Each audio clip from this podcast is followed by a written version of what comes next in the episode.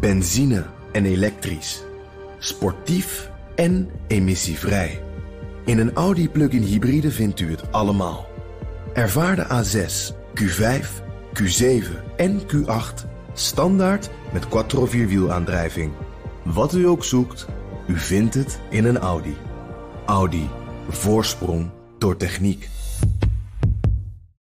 BNR De Wereld. Blik op Europa.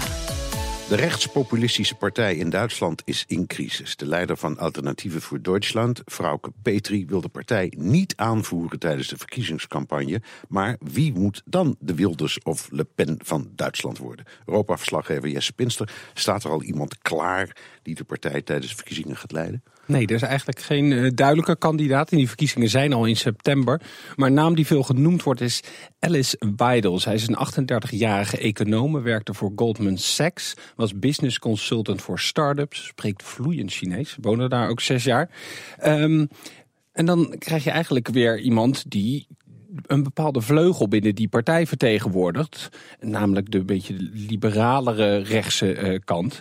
Dus dan zou er waarschijnlijk weer iemand naast gezet worden. Dan heb je twee lijsttrekkers. En dat is dan eigenlijk de machtige man Alexander Gauland. En uh, nou ja, op die manier kan je dan met de rechts nationalistische kant, zou ik maar even zeggen, de stemmen in het oosten van het land winnen. En met de rechtsliberale vleugel in het westen van het land. Dus de partij heeft dan niet één gerichte koers, maar, maar een nee, beetje. Dan blijft het eigenlijk een beetje doormodderen waar ze nu al uh, nou, toch langer problemen uh, mee hebben. Maar ja, het idee is dat ze die twee richtingen gewoon nodig hebben en binnenboord moeten houden. Want op het moment dat een van de twee, of als ze los van elkaar uh, gaan, dan verliezen ze de helft van de stemmen. En dan komt ineens de kiesdrempel in de buurt die je in Duitsland hebt. Die is 5 procent. Nou ja, daar hikken ze eigenlijk al jaren tegenaan, want ze zitten helemaal niet in de Bondsdag. Iedere keer is het 4,1, 4,7 procent van de stemmen die ze halen. Nou leek dat helemaal geen probleem te gaan worden bij deze verkiezingen. Vorig jaar stonden ze op 14 procent. Maar inmiddels, met die hele strijd die daar gaande is, zijn ze afgezakt naar 8 procent. Nou ja, deel dat door twee, dan zit je weer op 4. En hebben ze in dit spel van intriges en ruzies intern ook een soort plan B?